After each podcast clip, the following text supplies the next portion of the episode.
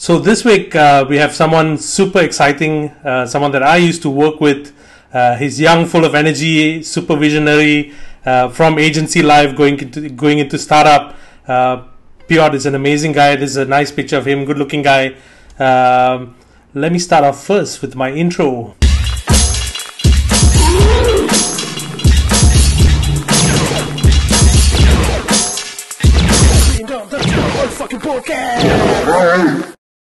All right, cool. I'm just gonna get Piotr right away, straight in. Yo, man, what's up? Hey, how you going, dude? I'm good, man. I'm good. So before we start anything, like all the advice and your story and stuff like that, the number one question that people always ask me about you, and I get asked a lot of this, right? Like, how the fuck do you say his name? Can you tell us your full name? So my full name is Piotr Alexander Jakubowski, right? Okay. And Piotr is uh, the, uh, the, the the Polish version of Peter, um, and uh, I was Peter up until about first or second grade, and then I came home to my mom one day, and I was like, I don't want to be Peter anymore. My name is Piotr, and I'm just gonna go with Piotr.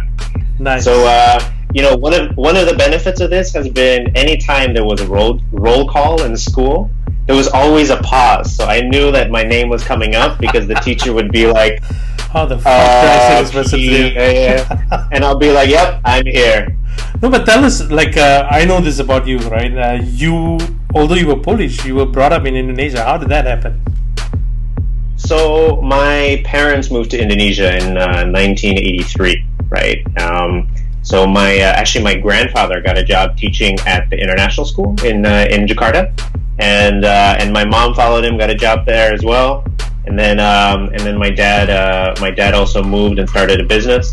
So, uh, uh, so yeah, that was what, oh, thirty, thirty-seven years ago. That's really and uh, they actually, uh, they actually still live in uh, in Jakarta. Nice. So, uh, you know, you kind of you kind of fall in love with the place. We were talking right before uh, you came on. You know, you're living in Singapore right now, but man, there's parts of Jakarta that you miss. Huh? Of course, of course, I I miss the place that we were in, Senopati. And uh, south of Jakarta. That's amazing. Uh, and and yeah, yeah. Piotr, just tell us, like, you know, your background as well. Like, uh, I know I've known you when you were in Leo Burnett, and then you went to V M L. And just tell us how you got into uh, this whole marketing advertising space. So, I mean, I kind of knew I wanted to do something creative back in high school, right? And uh, I started collecting Absolute Vodka ads. Um, And I don't know, there was just something about it. There was a, there was, there was a certain aesthetic to it that I really, really liked. And, uh, you know, I tried my hand at a couple of different, uh, I don't know, creative pieces, if you will. And, uh, you know, the one that I kind of uh, fell in love with was photography. Um, and, you know, believe me, in the beginning, my uh, my, my photography work was, uh, was, was really terrible. But I joined, I don't know if you've, uh, uh, uh, I don't know if you remember this, but there used to be a website called DeviantArt. Yeah.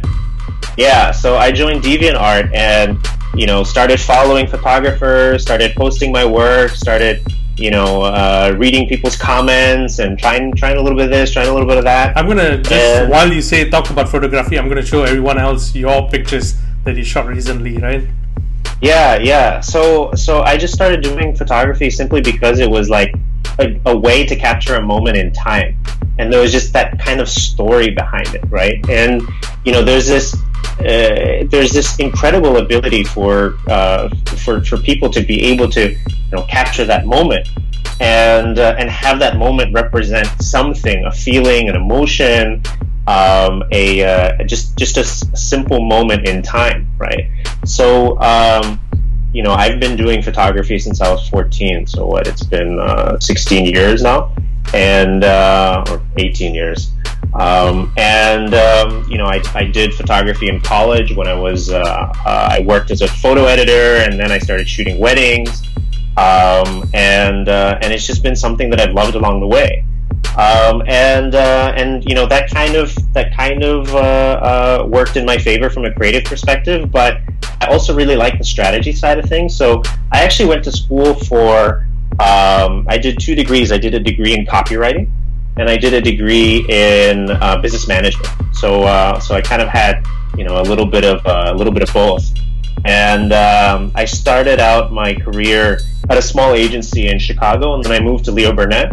And, um, you know, with Leo Burnett, I saw the opportunity to come back to uh, Jakarta. That was two thousand eleven. And, you know, came back, um, you know, the, the, uh, the head of creative, or the chief creative officer, is Brian, Brian Capel, who is a, you know, a friend of yours as well.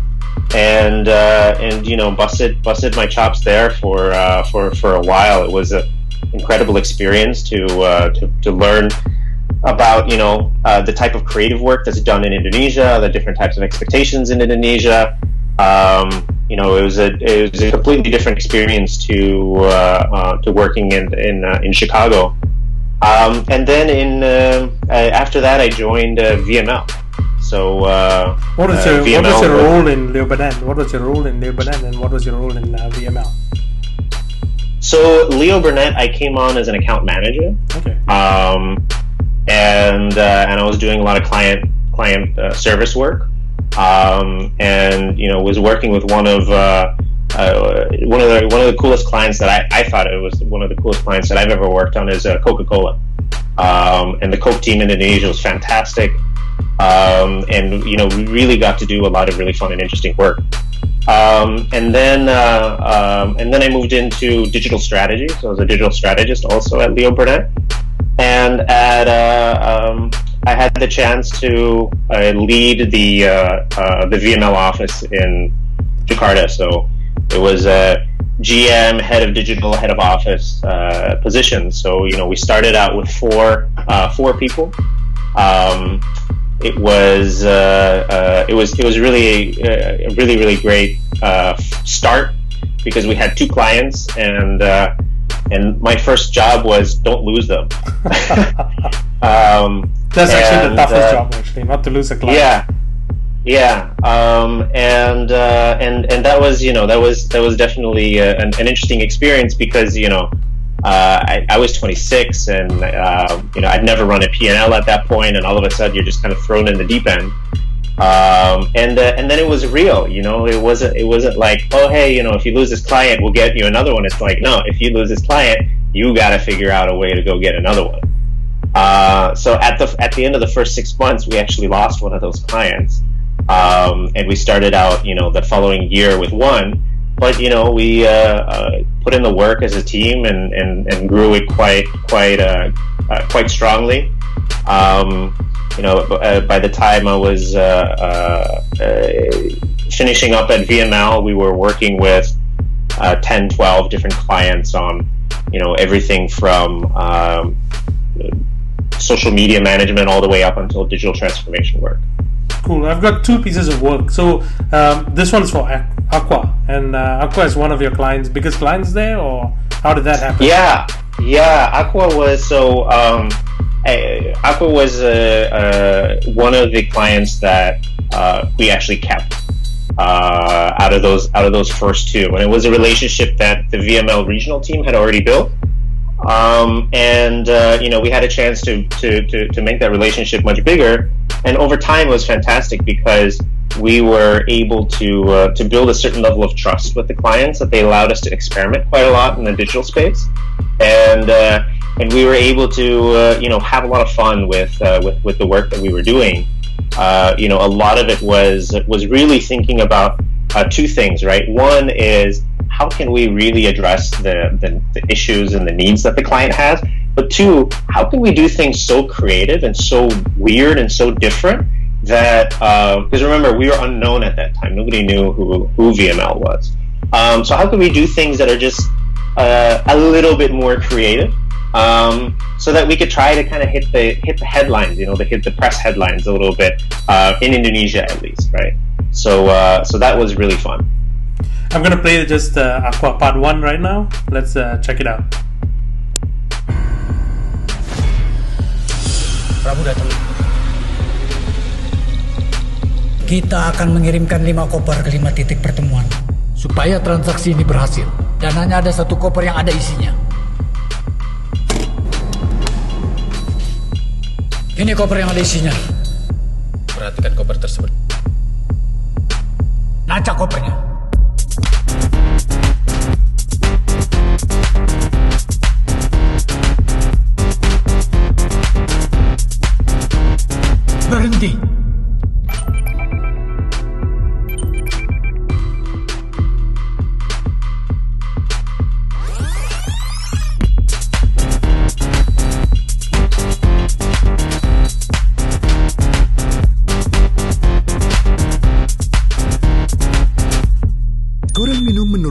konsentrasi dan fokus.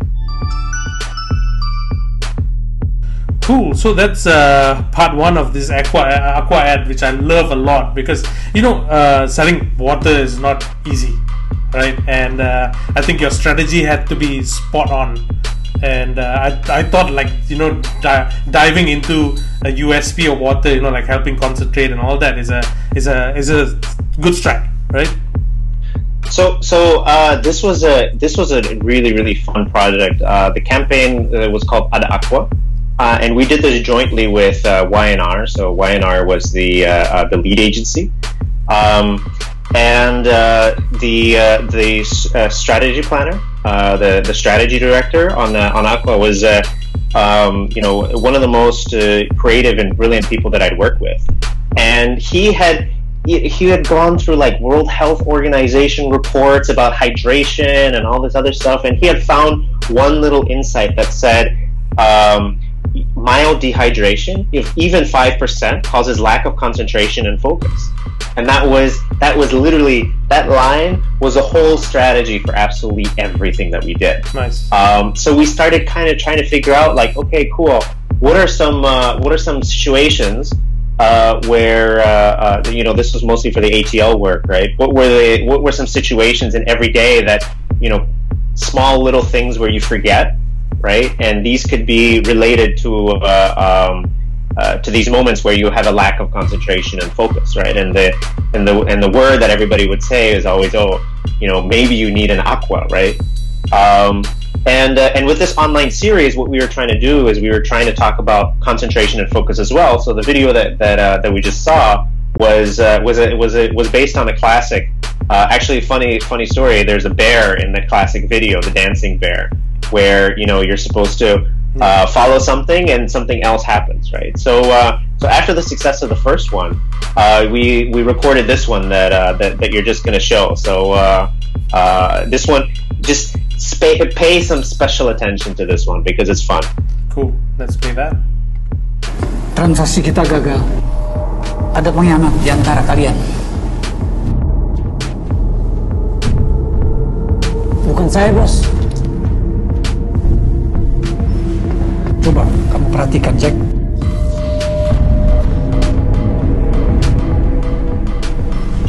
Kamu yang ada.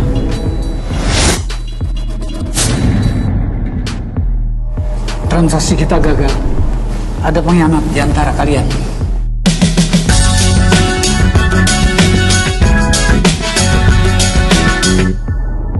Bukan saya, bos.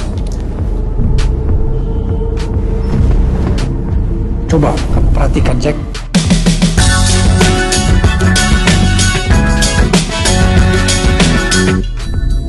Kamu punya. Kurang minum menurunkan konsentrasi dan fokus. Cool, another one. I love this, man. Like it's it's uh, yeah. I mean, tell us what happened. Like you know, with part two out, part one.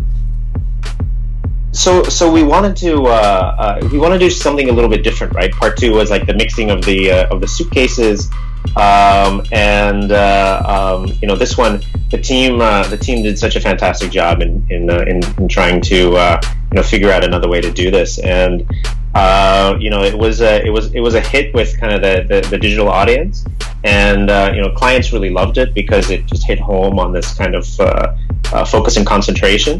Um, This was a video, actually, uh, uh, the reason why, why we had decided on having this kind of like gangster theme was um, at one point the, uh, the client had mentioned something of like, hey, you know, if these are good enough, we'll put them in cinema.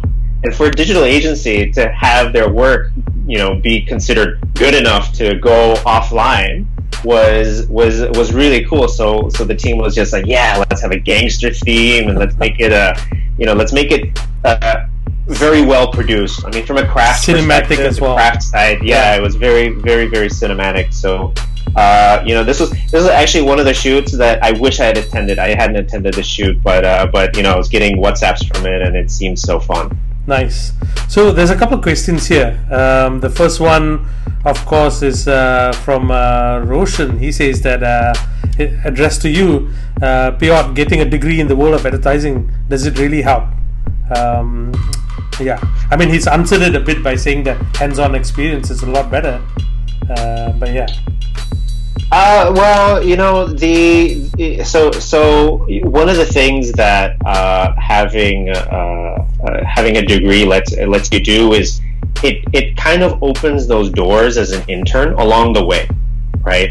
So uh, it it actually gives you a little bit a little bit more opportunity in order to come in, because the advertising uh, industry, uh, I would say worldwide, is super tough, right? It's kind of hard to get in. It's uh, Uh, it's it's not easy, and you know, in throughout throughout uh, uh, throughout my uh, university experience, I mean, I interned at uh, McCann Erickson in uh, in Jakarta.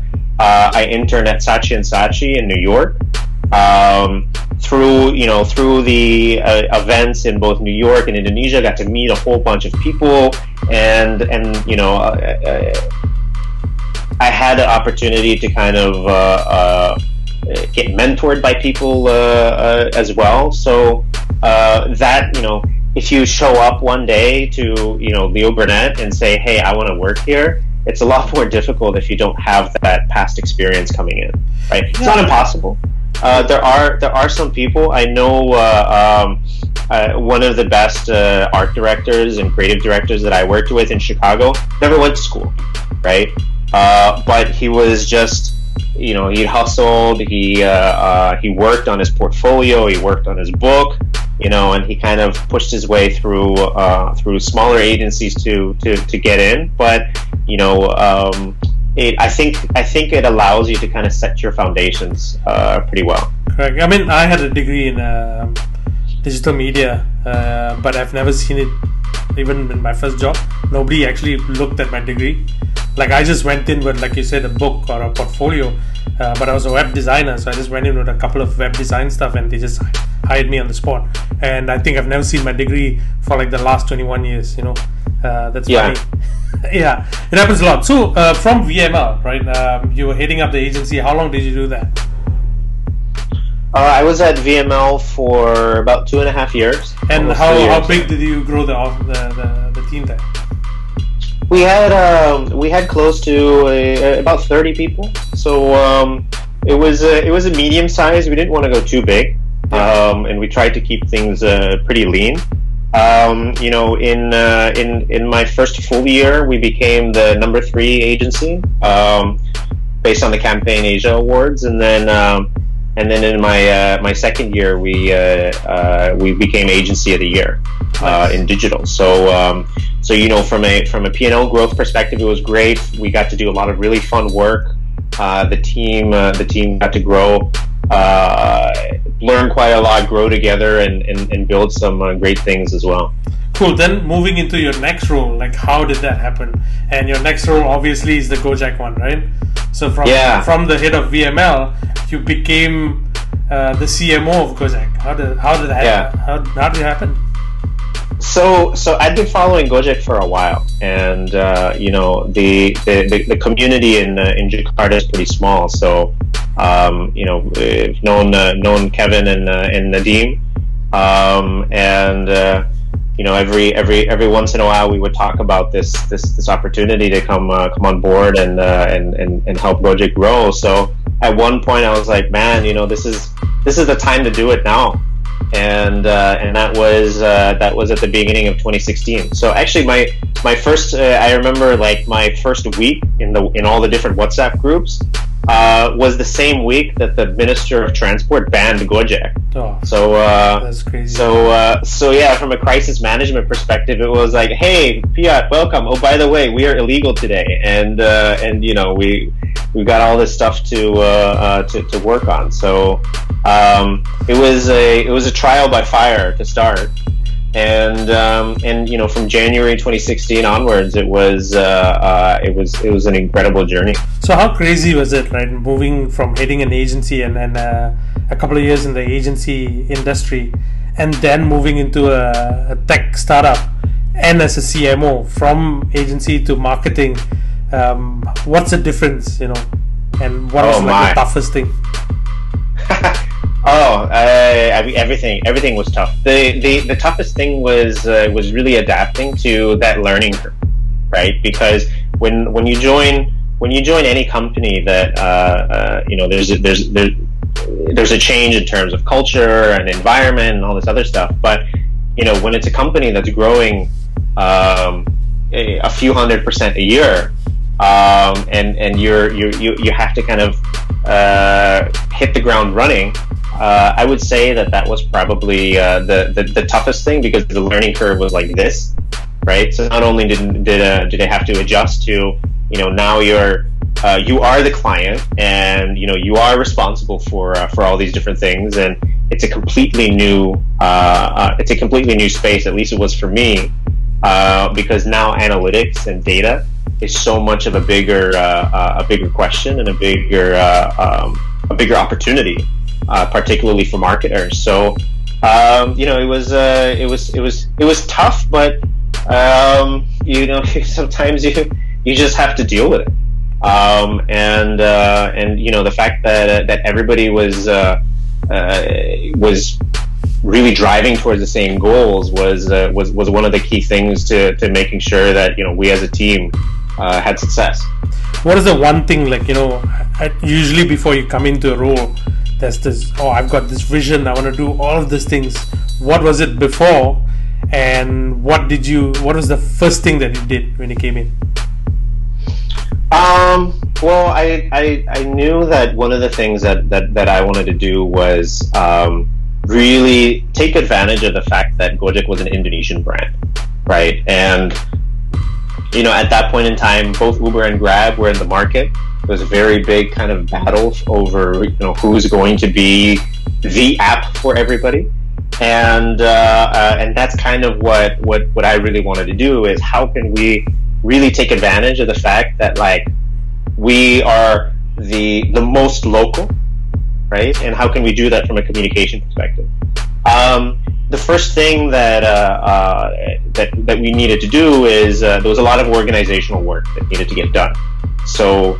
Um, you know, one of the one of the interesting things about uh, about working at such a fast-growing startup is that your um, your organization and the way you structure an organization becomes obsolete much faster, right? And it becomes obsolete from a perspective of, you know, when you when you get to uh, you know level two, you have to move things around in order to be able to work at the same speed that you were at level one.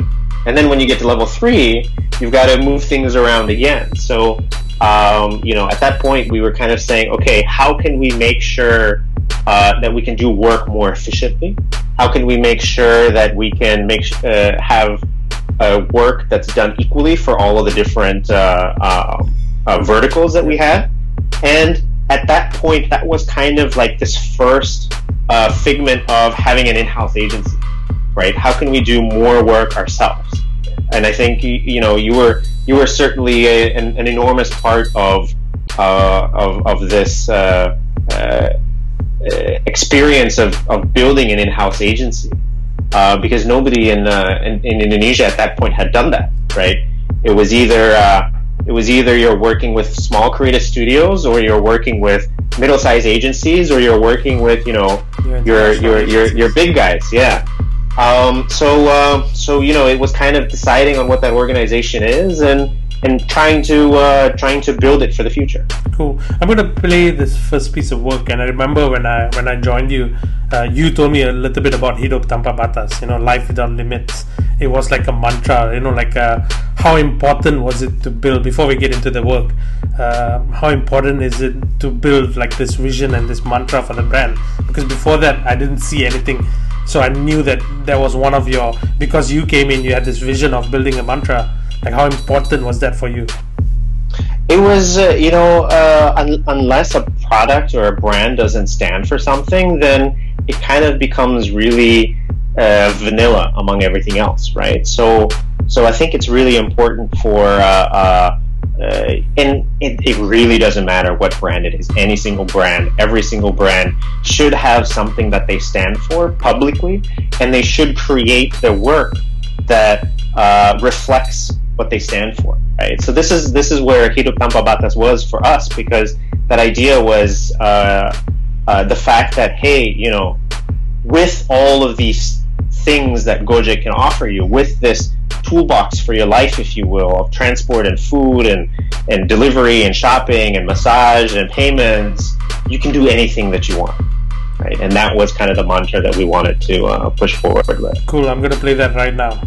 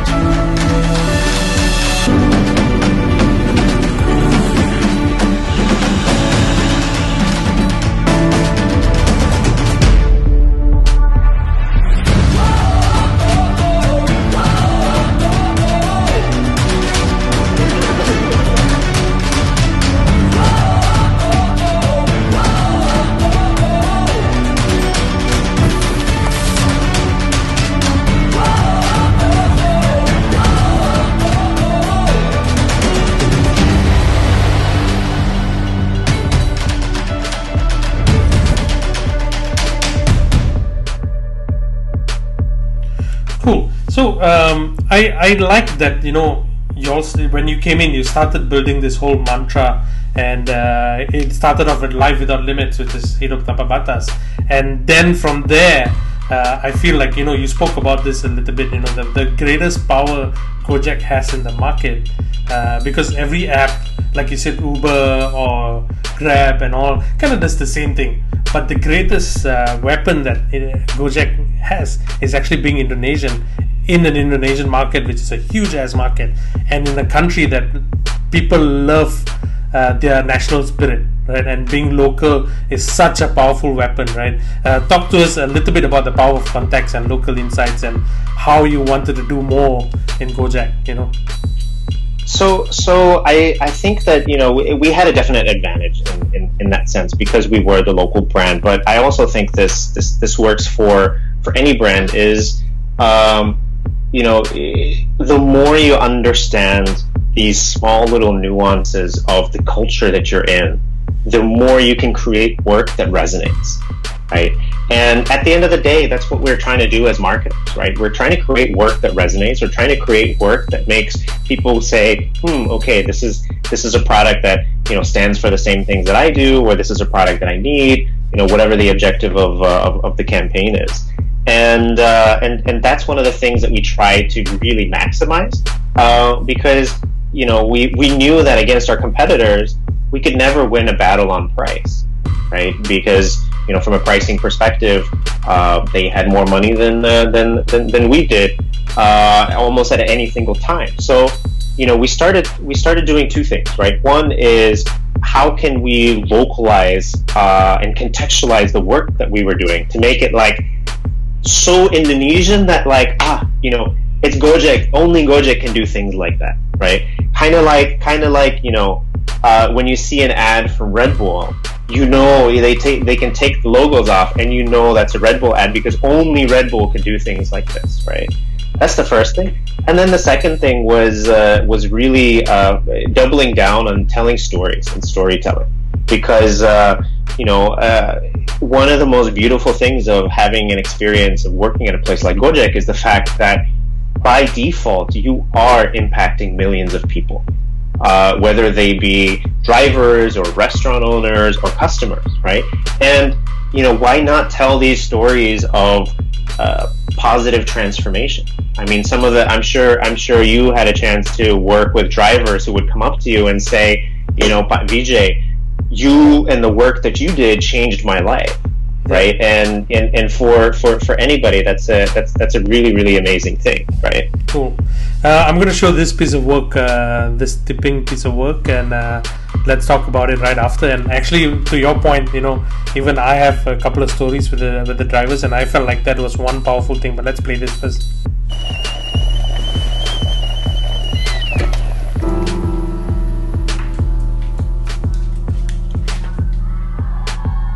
Ma, ini kan hari pertama puasa ya.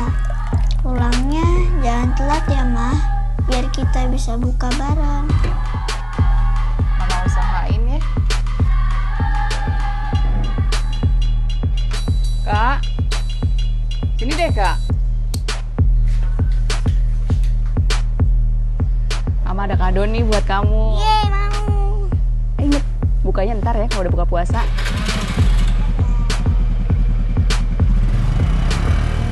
Ramadan. Bulan yang ekstra spesial, ekstra panas, ekstra lelah. Woi, alangin dong, lambat banget. Ekstra sabar. Cepetan dikit ya, soalnya saya sudah ditungguin sama anak-anak. Sebentar lagi buka puasa.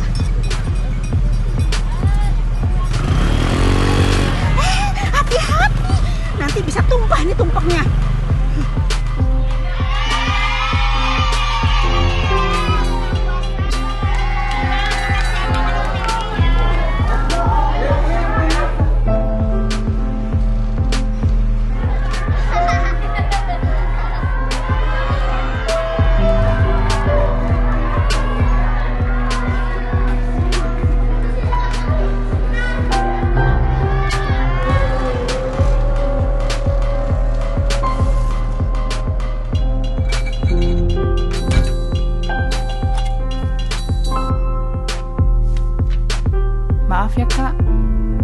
Bisa buka bareng hari ini, dan mungkin Mama bakal sering gak bisa buka bareng sama kakak. Bulan ini banyak banget yang butuh bantuan Mama supaya bisa pulang tepat waktu, bisa buka tepat waktu. Mama bangga bisa banyak membantu penumpang Mama. Mudah-mudahan kakak ngerti ya.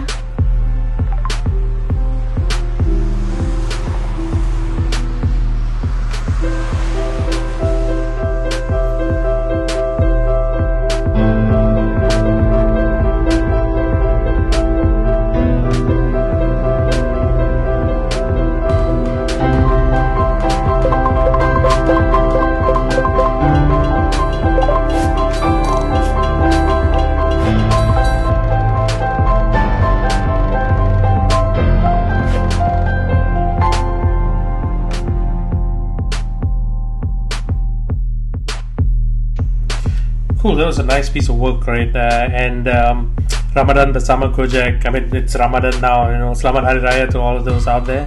And uh, yeah, I mean, tell us a bit about drivers. I think I think a lot of startups like this, tech companies and all that, you often forget sometimes, you know, you glorify the tech uh, team or the, the app or the technology behind it. But the people, or the, the most important, like the driver in Gojek, sometimes get forgotten for other brands. But I felt like Gojek was the one that they were the heart and the soul of the brand, and then this was one example, right? So one of the one of the things that we try to do quite uh, purposefully is uh, really bringing that driver story up to uh, uh, to people's attention, and we ended up shooting. I don't remember the actual amount, but uh, but it was a very large number of personal driver stories, right? And after a while, what the research uh, what the research had shown when we were doing research with Millward Brown is that um, by telling these stories, we kind of gave a personality to what people expected of a Gojek driver, um, and uh, and it allowed that that uh, uh, that story to permeate across uh, across all drivers. Uh, the interesting thing about the piece of work that we just saw was that. Um, This was a uh, so so the tipping feature at at uh, at Gojek was something that the uh, the marketing team had worked on um, in preparation for Lebaran uh, for for Ramadan, right? It was actually it was actually supposed to be just a just a feature that we had uh, as part of the uh, uh, campaign. So you know, this goes back to what's the main difference of uh, of, of being able to uh, work at a at a tech company is the fact that every single department technically has the opportunity to build product, right?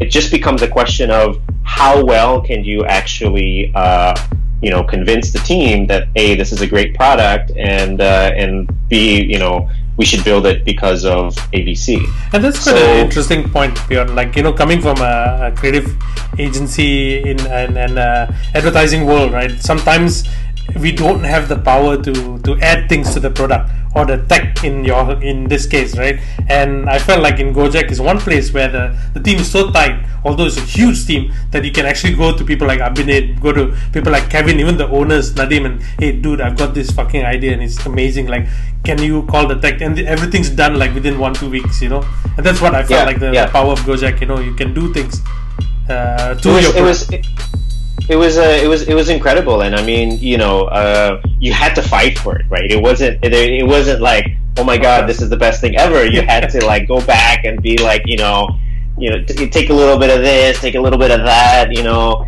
uh, what are you going to give up if we do this? Because there's all these priorities and all this Correct. Stuff, right? So uh, so it's so it's a battle, but like when you when you see these things, I mean, you know, you you've also had the same experience when you see. Pro, uh, ideas that, that you had come to life in a product, it yeah. makes that thing so much more real. Correct. Right? Like I had one example um, of uh, one year, similar to yours, where Ramadan, this one was to get people to tip more for Ramadan. Uh, based on data, uh, the Ramadan campaign, one of the things that we did for the product was we found out the year before that a lot of people were using the app to go to masjid. So we told them like, what if you just put one little button up there to take you to the closest masjid?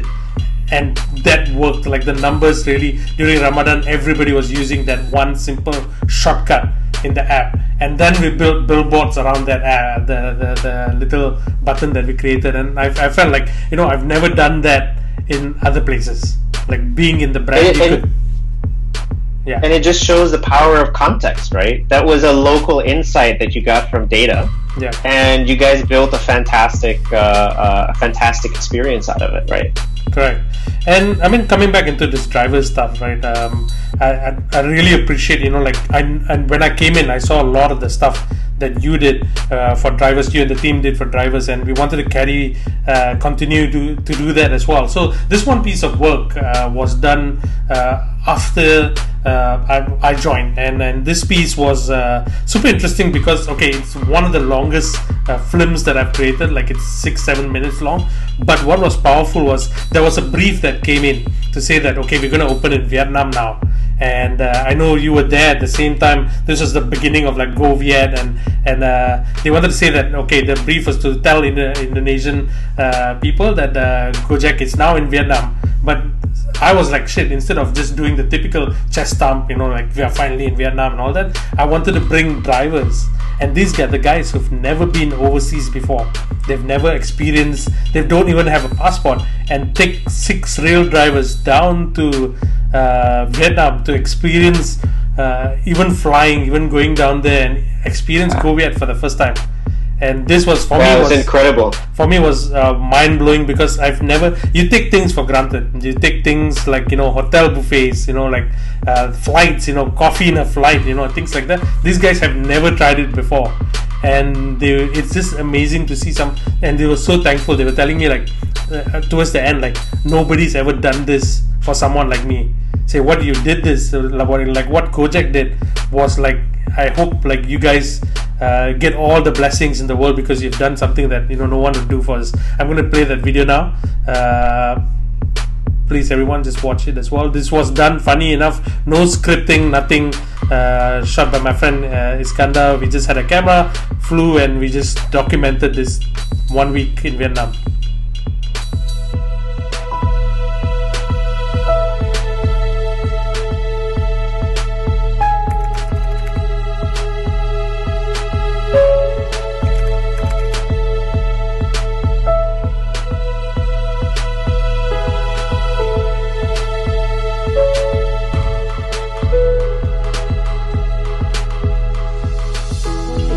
Sudah join Gojek, adanya uh, perubahan dari segi ekonomi, uh, saya bisa menghidupi dan mencukupi semua kebutuhan saya dan anak-anak saya.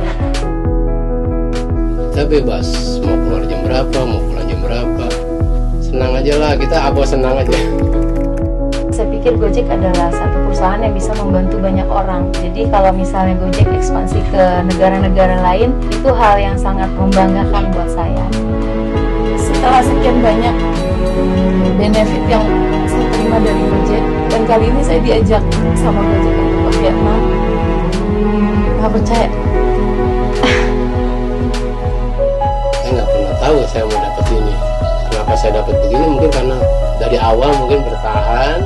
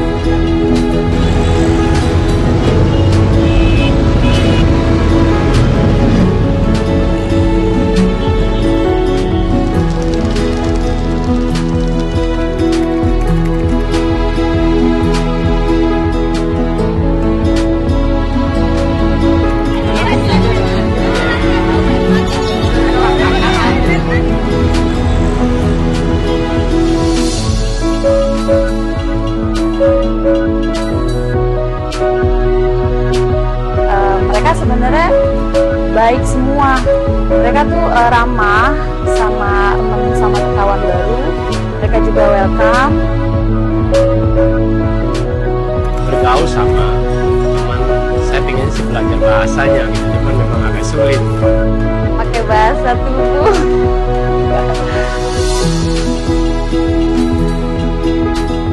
Cara kita komunikasi dan gaya kita apapun hampir sama dengan Indonesia karena sama-sama Asia.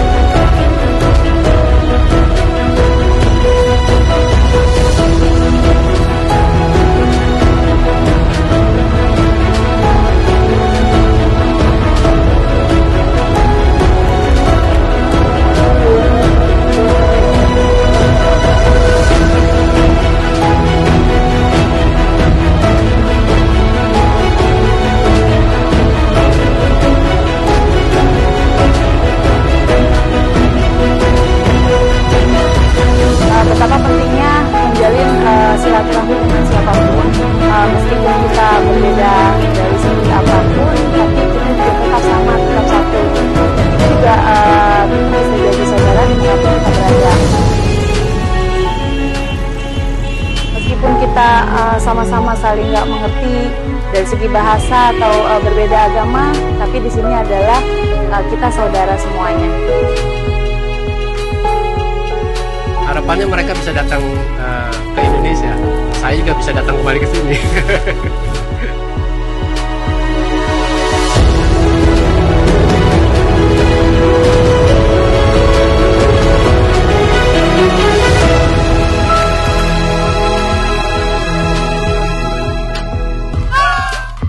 think the whole thought for that was Anak Bangsa Bisa.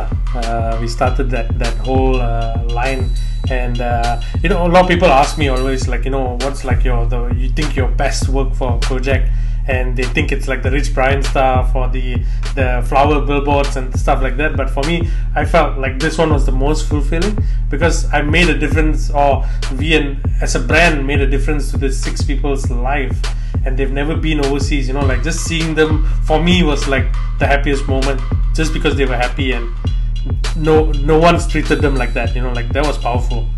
Um, so Piotr, we've got this question which is quite uh, interesting. Right, um, what would be your number one tip for someone who's moving from an agency to startup or to corporate? That's a great question. Um, you know, one of the things that, that uh, when I was at V M L, one of the things that I always try to remind all the account managers about was the work that we do as an agency is probably about five percent of the work that our clients do. Right? There's about ninety-five percent of other stuff, you know, whether it's pricing, whether it's, you know, product development, whether it's research, whether there's all these other things, right? And I think uh, I think as folks who work in agencies, we tend to forget about that, right? And we tend to we tend to think that, like, you know, we're the most important, and, you know, why is well, I've, I've worked so hard, you know, why is the client doesn't like my work because I worked so hard on this stuff. And And you know, you, you you know, when you take that step back and you realize that there's so much more to making a brand and making a product, um, you know, if you kind of take that attitude into uh, into you know, the corporate world or the startup world, um, it's uh, it's it's extremely important, right? Uh, that's that's the first thing. The second thing is uh, is is the fact that um, prepare yourself in for a, a ridiculous learning curve. Um, because all of a sudden, and this is this is one of the kind of con not really controversial, but it's a bit of a gray area thing about working at an agency, because you don't necessarily always have the numbers. You don't get the sales numbers. You don't you don't really have that ability to adapt your messaging, adapt your strategy as quickly as you do on the client side. Um, so you know, really getting a big understanding of that, especially when you join a tech startup, because the data is overload. There's going to be so much data that you don't know where to start, right? So I would say those two things. But what what, what do you think, man? Yeah, I mean, for me, moving, because that was my first time after like nineteen years of, oh no, not nineteen, I think it was like sixteen years of agency, uh, from digital to all through the line and all that, coming into a tech startup and the, and the marketing team. I felt like, you know, similar to what you said in your, your first answer, like I felt like um, in creative, you're always in this bubble and you only care about doing like, oh, let's do the, the cool stuff, you know, like let's do the fun stuff. And like you said, that's only like five percent of a client and a brand's problem. There's so much more. When you go in, you realize like, oh shit, I need to do this. Uh, there's this thing that's missing. There's all this data that's sitting there that we can do so much with. There's all these drivers sitting there, all because if you're working with an agency, you're just gonna, oh, I want to do something for awards, and I've got this client, and here's what I'm gonna go tell them. But we, so we're always stuck in that bubble, right? And and uh, for me, that was my my. I think my answer would be the first tip: get out of that bubble. You know, like stop thinking about just doing fun stuff or doing uh, things that only benefit a small fraction of people.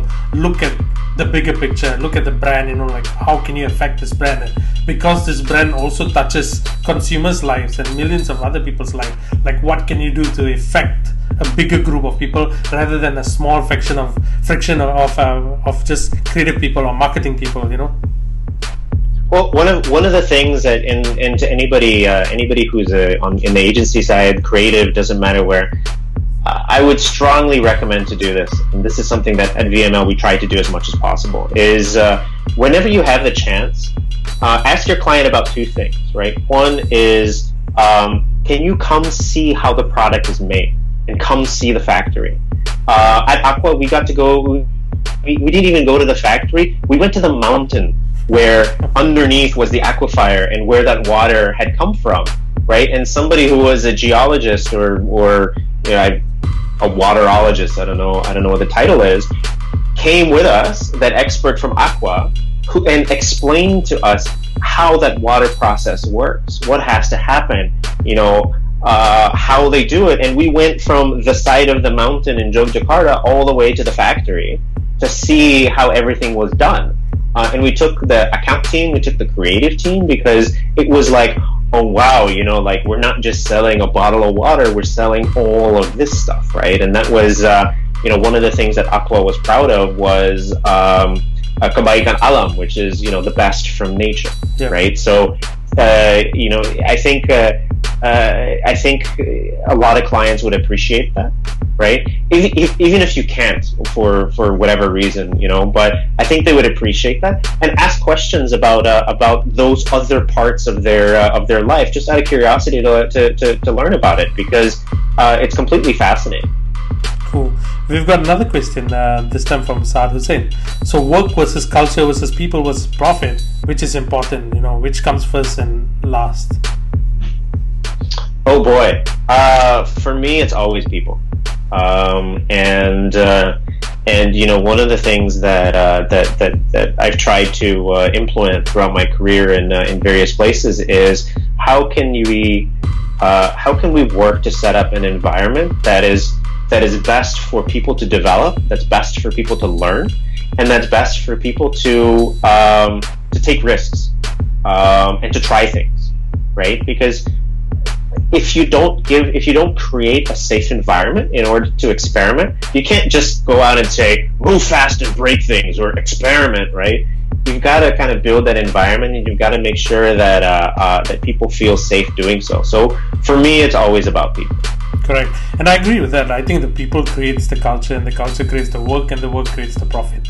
If you don't do have the first thing, which is the people, and you don't get the right people, the right energy, then your culture is fucked, you know. And, and if you don't, yeah. and then if you get the right people who create the right culture, then the work will come trickling in, right? Uh, my, my, the, yeah. The, the, the one thing that I will add to that is that, you know, this really needs to be a philosophy that is, uh, uh, that is worked on from top to bottom of the company, right?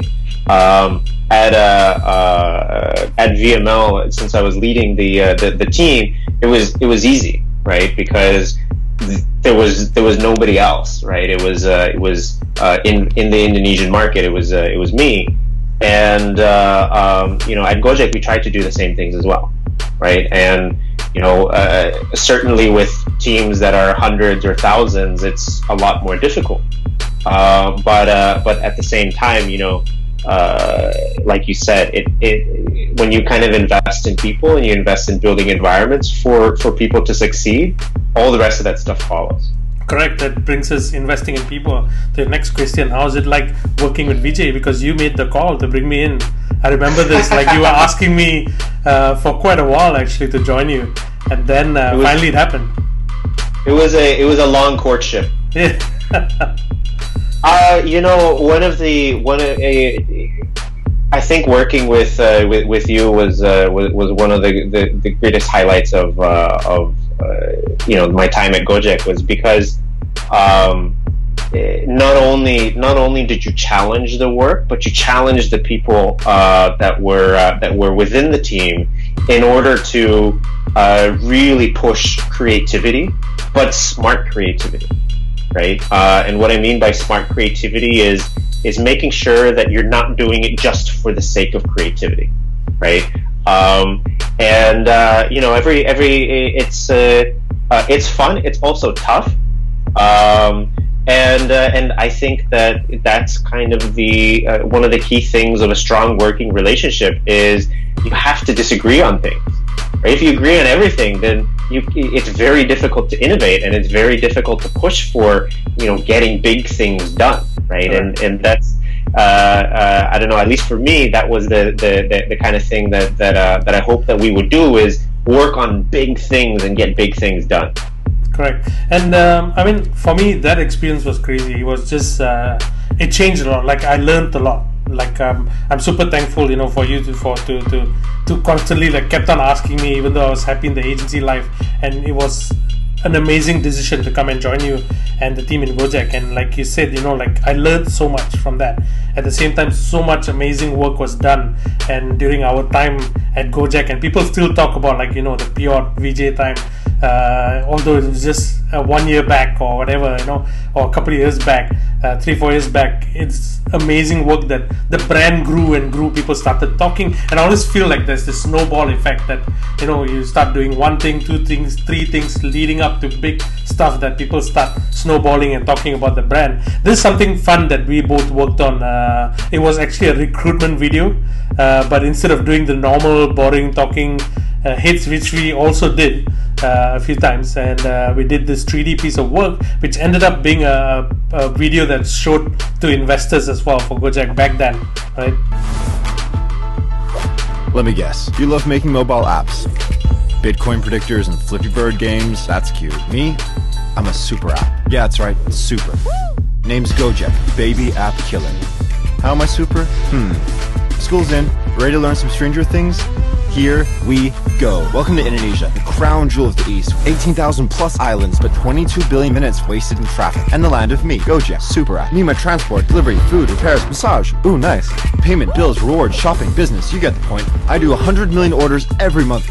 Wait, what? No, yes, you heard me. eighteen plus products for two hundred sixty-one million people. Who are you gonna call? Me. I do it all faster than you can beam Scotty. Still with me? Good. Thinker linguist, say makasih mas to one of the largest J Ruby, Java, and Go clusters in Asia. One in four Indonesians have me in their pocket, even your grandma. Every day, my riders cover sixteen point five million kilometers. That's more than twenty-one round trips to the moon. Does your app go where no man's gone before? I didn't think so. Oh, sorry, Neil. Most importantly, two point five million people rely on me for their income every day. I help fill bellies, run businesses, and move an entire nation. I know. Where do I get the energy? Wait, now going to other countries too? Vietnam, Singapore, Thailand, and Philippines? You ready? Now, what were you saying? Right, you're looking for a job. Say something mm, super? Come help us slay.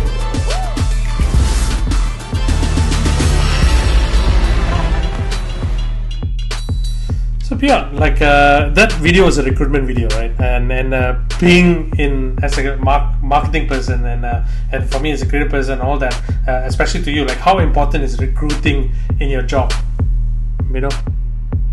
Uh I mean, you know, it's not even it's not even just recruitment. It's about uh, employer brand, right? And uh, being uh, being really purposeful with how your brand is perceived by everybody, by all the stakeholders, by government, by investors, by uh, consumers, by employees, by potential employees. So uh, you know, this is this is also one of the uh, the cool things that that, uh, that that we got to work on was uh, you know, really trying to figure out a way of like, hey, you know, how can we create a piece of communication, a piece of creative uh, that um, brings attention to us as a brand and us as a product, and convinces people who otherwise would be like, what, Indonesia? Like, what is this thing? Uh, to, to kind of be like, oh, okay, they're doing some crazy stuff. Um, so, uh, so, you know, from a, from, from a marketing and from a branding perspective, uh, I really believe in, uh, in, in, in what's called the whole product.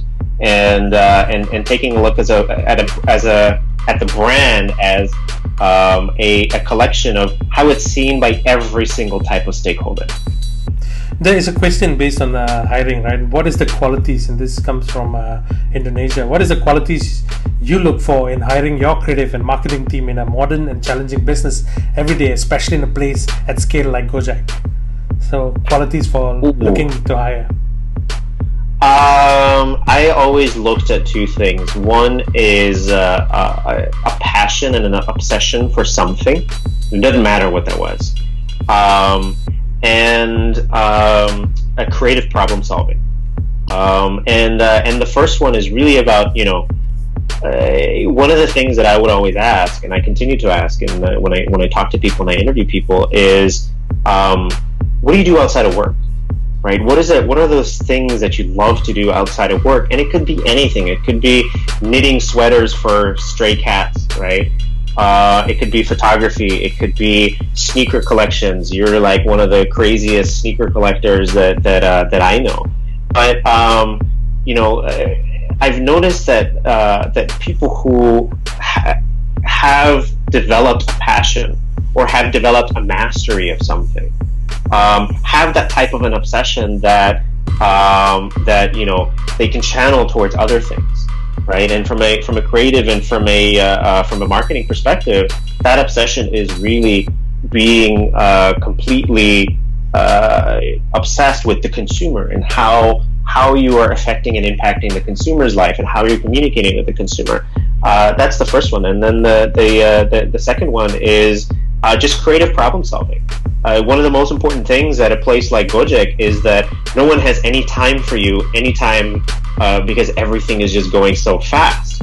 So you know um, that gives you as a as a person the responsibility of, uh, of of being able to you know make quick decisions, take accountability for your decisions, and try to solve your your problems in a uh, uh, you know, in a uh, in, in a creative way, um, and uh, and if you're po and if you're able to do that, you're able to thrive in an environment like uh, like like Gojek. I'm sure it's the same thing at Grab, at Tokopedia, at some of these other really really fast moving startups, um, and uh, and those are the types of qualities that uh, that I think are, uh, are are are super important. What about you from a creative side? What did you look for? Well, um, I like I said earlier, you know, I don't like people who are stuck in their bubble. Uh, of course, like the passion thing is always one of my favorite things to ask. You know, like uh, out of work, what do you do? That even until today, that's my like my last interview question. Like I want to see people who are passionate in other things. I think it's a good like for me. Why that? It's because I feel like passion gets you an out outlet. So and it gives you a different perspective into looking at the way you do creative and work as well. Uh, so you put a different angle. Like I like streetwear and, and sneakers, so I think sometimes in a in a in a more streetwear fashion uh, industry, like what would happen for this kind of segment. So I think when you bring people with different passion in together, people look at things in a in a, in a different angle, right? Different goggles. And uh, for me, like the most important was I don't want creative people when I was especially in uh, like Gojek and stuff like that who just think about I just want to I don't want artists like I don't want to just create art. Because you're not creating art. If you are creating art, be an artist in the ro in the in the side of the road and create something that, or do something that people pay one million for one piece, you know. But you're creating work that um, affects a brand, and like I said earlier, that affects people. How can you find creatives who understand that, like who are all at least who has the potential to be open to listening? Let's be creative, but let's be creative in the business side of things, like how to take yeah. this brand somewhere else. So that was quite cool. There's uh, another question that came in that's quite interesting as well.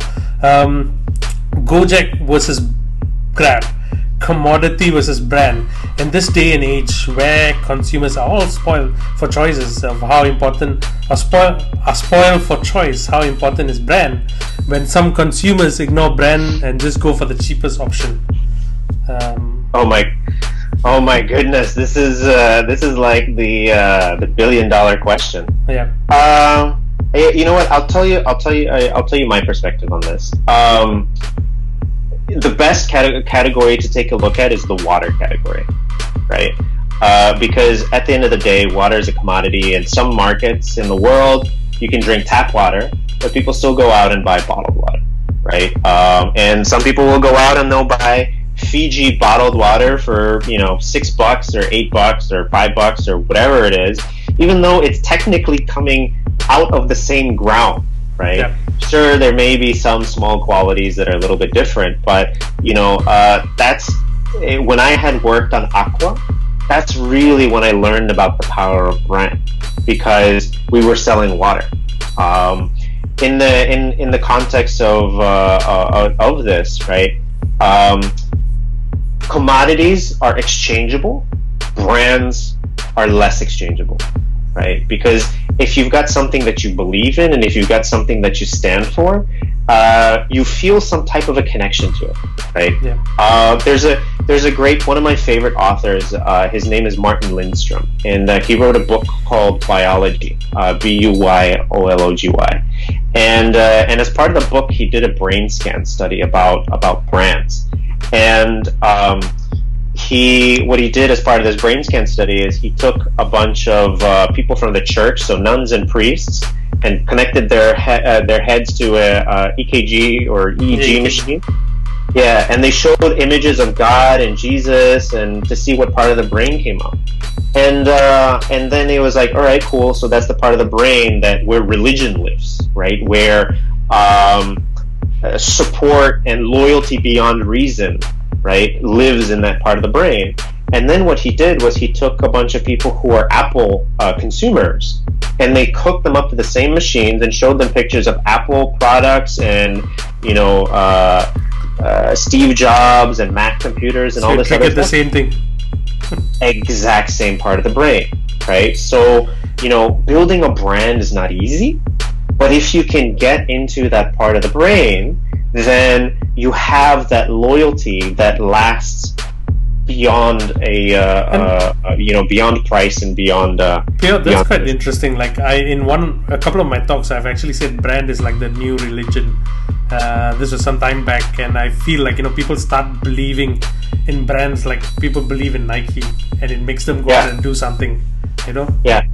I mean, if if uh, this is this is from uh, Nourishment, right? I yeah. mean, I guess the, uh, uh, the, the the easiest test for this is go find somebody uh, who has an iPhone and tell them that a Samsung specs is better, yeah. and see what they have to say about yeah, that. Because, you know, you probably there's, there's, there's thousands of cheaper options, but, you know, people will still pay a premium because it's a premium for uh, uh, for an iPhone uh, uh, or, or an Apple product, right? All right.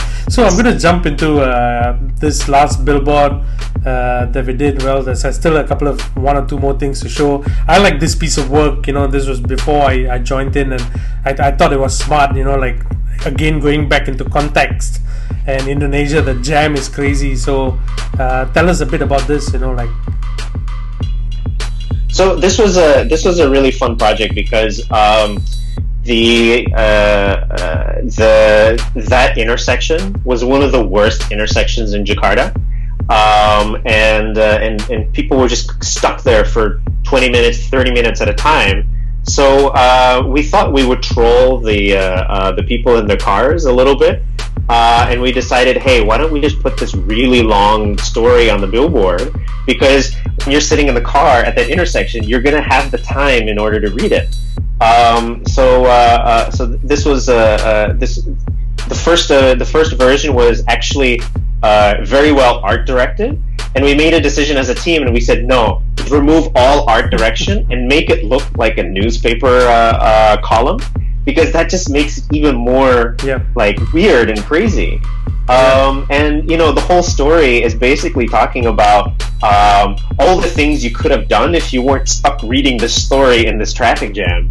And uh, and it was it was great. And this was this was interesting because um, you know uh, it went viral online, right? And uh, and somebody asked me like, oh, you know, what's the value of an offline campaign, right? And I said, no, this is this blends this offline and online world because it's it's something that we tactically did offline, but it got all of the attention uh, online, right? And this is kind of the beauty of of the world, the digital world that we live in now, is you have the ability to be able to do something like that. You've got the ability, uh, like in the Go International video, to change the lives of just six people, right?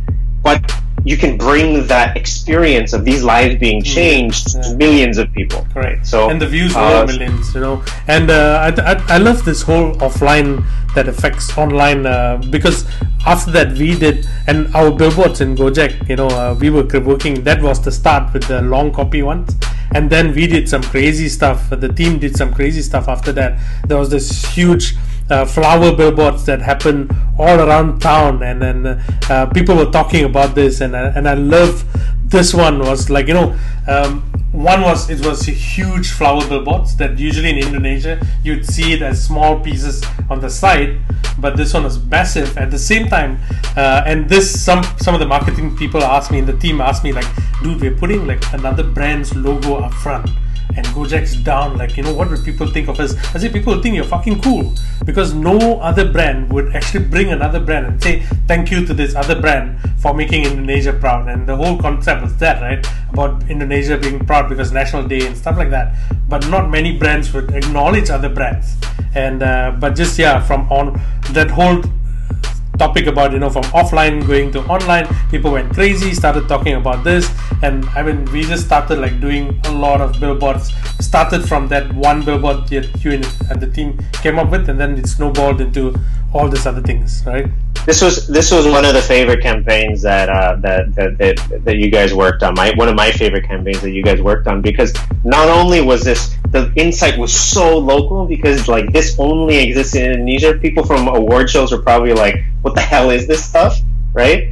Um, but you not only did you hit on a national day, but it was also Asian Games at that time, yeah, right? Yeah, we did hijack for Asian Games. So, uh, so it was just, uh, it was just so great because, um, you know, some brands paid millions of dollars to be sp keep headline sponsors of Asian Games, and you guys and Gojek just put a bunch of flower billboards out and uh, and became the talk of the town, right? Cool. There's uh, another question here. I can't seem to. Uh, sorry, had to broadcast. All right, cool. Um, so Gojek is blessed to have both of us. I mean, blessed to have both of us. We were there before, and uh, we. Would you foresee more corporate and startup brands taking those kind of team structures in the future and uh, benefit from it? Um, I, you know, I, to be perfectly honest, I don't think it's for everybody, um, because it's a very. Um, There, there needs to be buy-in and understanding from all parties within the company, right? So it would really depend on uh, the the brand and the type of product, um, and uh, and and you know, I don't know, uh, I don't know about you, but um, you know, I think there are some things that are great to do in-house, but there's also yeah. some things that is great to do not in-house. Correct. Um, no, so I think, uh, I think, like you said, yeah. you know, if you have the data, you have the tech, which is which is sensitive.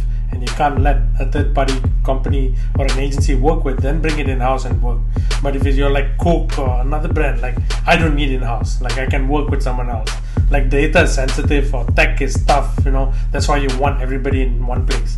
Like you said, not everybody needs an internal team, but some do, right?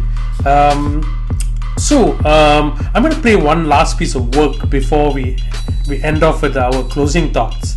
Uh, this last piece was one of my favorites. The Rich Brian stuff uh, was my last piece of work, and I felt, you know, like uh, you came in, you did a lot of stuff. I came in in a short while as well and did a couple of things, and I felt like after this, I like that. I felt like okay, winning the Champions League and not doing anything, although I didn't win big, but I felt like that was the best uh, I could do, and I wanted to move on after that. So I'm gonna just gonna play the case study. This is a story of how we hijacked social media and ended up in a music video of Asia's hottest hip-hop star. Meet Rich Brian. He's an Indonesian who's currently taking the U S hip-hop world by storm. Rich Brian has been in the States for the last two years working on his latest album. One dull evening, his tweet about how he missed Indonesian food caught our attention. Being a super app hailing from Indonesia that also delivered food, we did our boy a solid. Only problem? He was in New York! But in the spirit of our brand tagline, Pasti Ada Jalan, there is always a way, we were there in the U S to grant his wish within forty-eight hours. This took the internet by storm. In Indonesia and around the world, other brands tried to jump into the conversation as they called Panjat Sosial.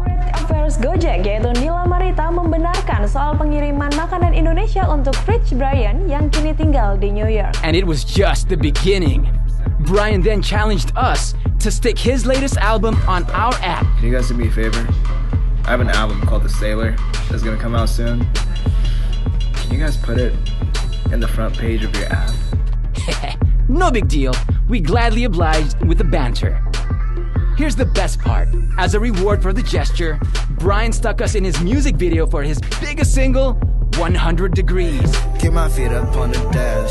Gee, golly, we just... That three seconds of a cameo was priceless. It got other brands dumbfounded. The media went wild. Even Gojek's top execs were speechless. It was the mark of a brand success that would echo forever in the halls of YouTube.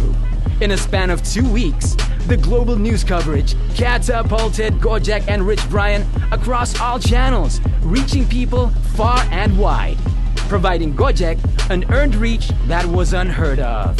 The Sneakiest Hijack saw some impressive collaborations with Orbit Gear and Never Too Lavish. Even Agnes Monica came out to surprise our driver in L A. This just goes to show that collaborations like this happens with the right risk, timing, and some sheer luck.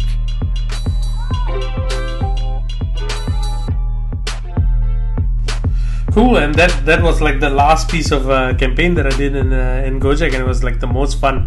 Um, we were just talking about this while the video was going on, and um, the funny thing about that, uh, Piotr and, and the rest who were watching in, like a lot of the management didn't know that that, that was going on. Like they were messaging the the message the, the management group chat, and only me and the, the and Kevin, one of the other owners, were like, we were involved in this project. And we knew everything, but everybody else were like consumers or were like followers as well. So that was fun. Um, I don't know, any thoughts to add to that? Like you, you've seen that, right? Yeah, I mean, it was, uh, it was, it was just kind of taking, like, like, like we had talked about before. It was kind of really taking the advantage of uh, of, of how do you tell a story on social media, right? And uh, and and how do you merge uh, two of the coolest. Uh, at the time, you know, going to Rich Brian to build a story rather than just doing like a, you know, hi, you know, I'm Rich Brian and this is Gojek and I order Gojek every day, right? So, yeah. uh, so but some I other brand was, did, uh, yeah. But cool, we got yeah, one last and, question before we have a we hit our closing thought. Um, how is Gojek's marketing doing nowadays, based on your observation? I mean, you know, I think Gojek's marketing is doing what uh, what what what they should be doing. You know, they uh, we while we were there, we had our own vision on how to uh, how to get things done. Um, you know, ho and hopefully through your work and through my work, we inspired the teams in in, in order to uh, continue working hard for the brand. Cool. Yeah, I, th I think uh, like you said, like, I mean, like you set a precedent. And then I came in, and then the team as well learned from your time, my time, and hopefully they take that and go on and do bigger things. Uh, like, you know, I know I ended with Rich Brian, and and I, and, and uh, the whole Go International with the the flower billboards and stuff like that. That's nice. It's big. Like, use it as a snowball. Keep doing better. Keep doing bigger stuff, and let you know always be the talk of town. You know, like don't drop that.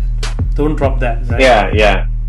Uh, cool. So, closing thoughts, right, Piotr? Like, um, with this whole COVID situation and stuff like that, what is it like to be a marketer and uh, agency person at this point? Uh, you know, outside outside of COVID, actually, because I don't think I don't think COVID really changes much, right? Uh, I I personally think that now is the hardest time ever to be a marketer, uh, and there's two reasons for that. One is the reality, the everyday reality of our consumer. Changes so much, right? Uh, you know, it used to be, and I talk about this all the time when I do when I do keynotes, is the, the the change in technology used to be measured in years, right? You know, uh, radio was there for thirty years before, however long it was, before T V was there, and T V and print were there for forty years before the internet came around, and now it's literally like every week there's a new platform and there's a new thing. And, uh, and you know, we as marketers, from the client side and from the agency side, are responsible to kind of keep up with it, right? And to not necessarily keep up with it to do it, but to keep up with it to understand what's going on, to understand, you know, what in the world is the consumer doing these days, right? That's the first one. And then the second one, and this is, this is also true for both uh, uh, the agency and the client side, is um, everyone has almost equal access to knowledge today. Right. This wasn't the case, uh, you know, sixteen years ago when you were starting your career. You know, going back to the earlier question about, you know, university, you uh, somebody had to go sign up for a course or go do something that wasn't as simple as, hey, you know, there's this YouTube program that's going to teach me how to become the best, you know, Photoshop designer ever, right? And it's free, so. Um, you know, it is our responsibility as uh, as as marketers, as creative uh, uh, creative uh, uh, folks, to uh, learn and upskill, because somebody else who wants it more than you is actually going to get better than you, um, and uh, and you know the competition is much more difficult. So I think uh, I think it is the best and the hardest time to be uh, uh, to be a marketer right now. Cool, man. And with that, we're gonna end uh, this episode. Thank you, Piotr, so much for doing this. I think thank uh, you. Al- although it's uh, you know uh, Hari Raya and uh, not a lot of people are going to tune in now, but I feel like you know this piece of content um, that's going to go out on LinkedIn and stuff like that is going to help a lot of people, marketers, uh, creative people, a- advertising people, agency people, and hopefully those tuning in live enjoyed this. And I felt like you know even this whole conversation, I learned so much as well, and I hope it benefits a lot of other people. And thank you so much for coming on. And that's all. Thanks everybody. Thanks, thanks, thanks V J. No problem. Um, so guys, uh, that's episode, uh, the latest episode. I can't even remember what number. Number four, yes. And uh, um, tune in next week. We have someone quite interesting as well. And uh, thank you so much for watching this one. Hopefully, like I said earlier, you've learned a lot. Look at my Jordan's shrine right at the back and. Bye bye, people.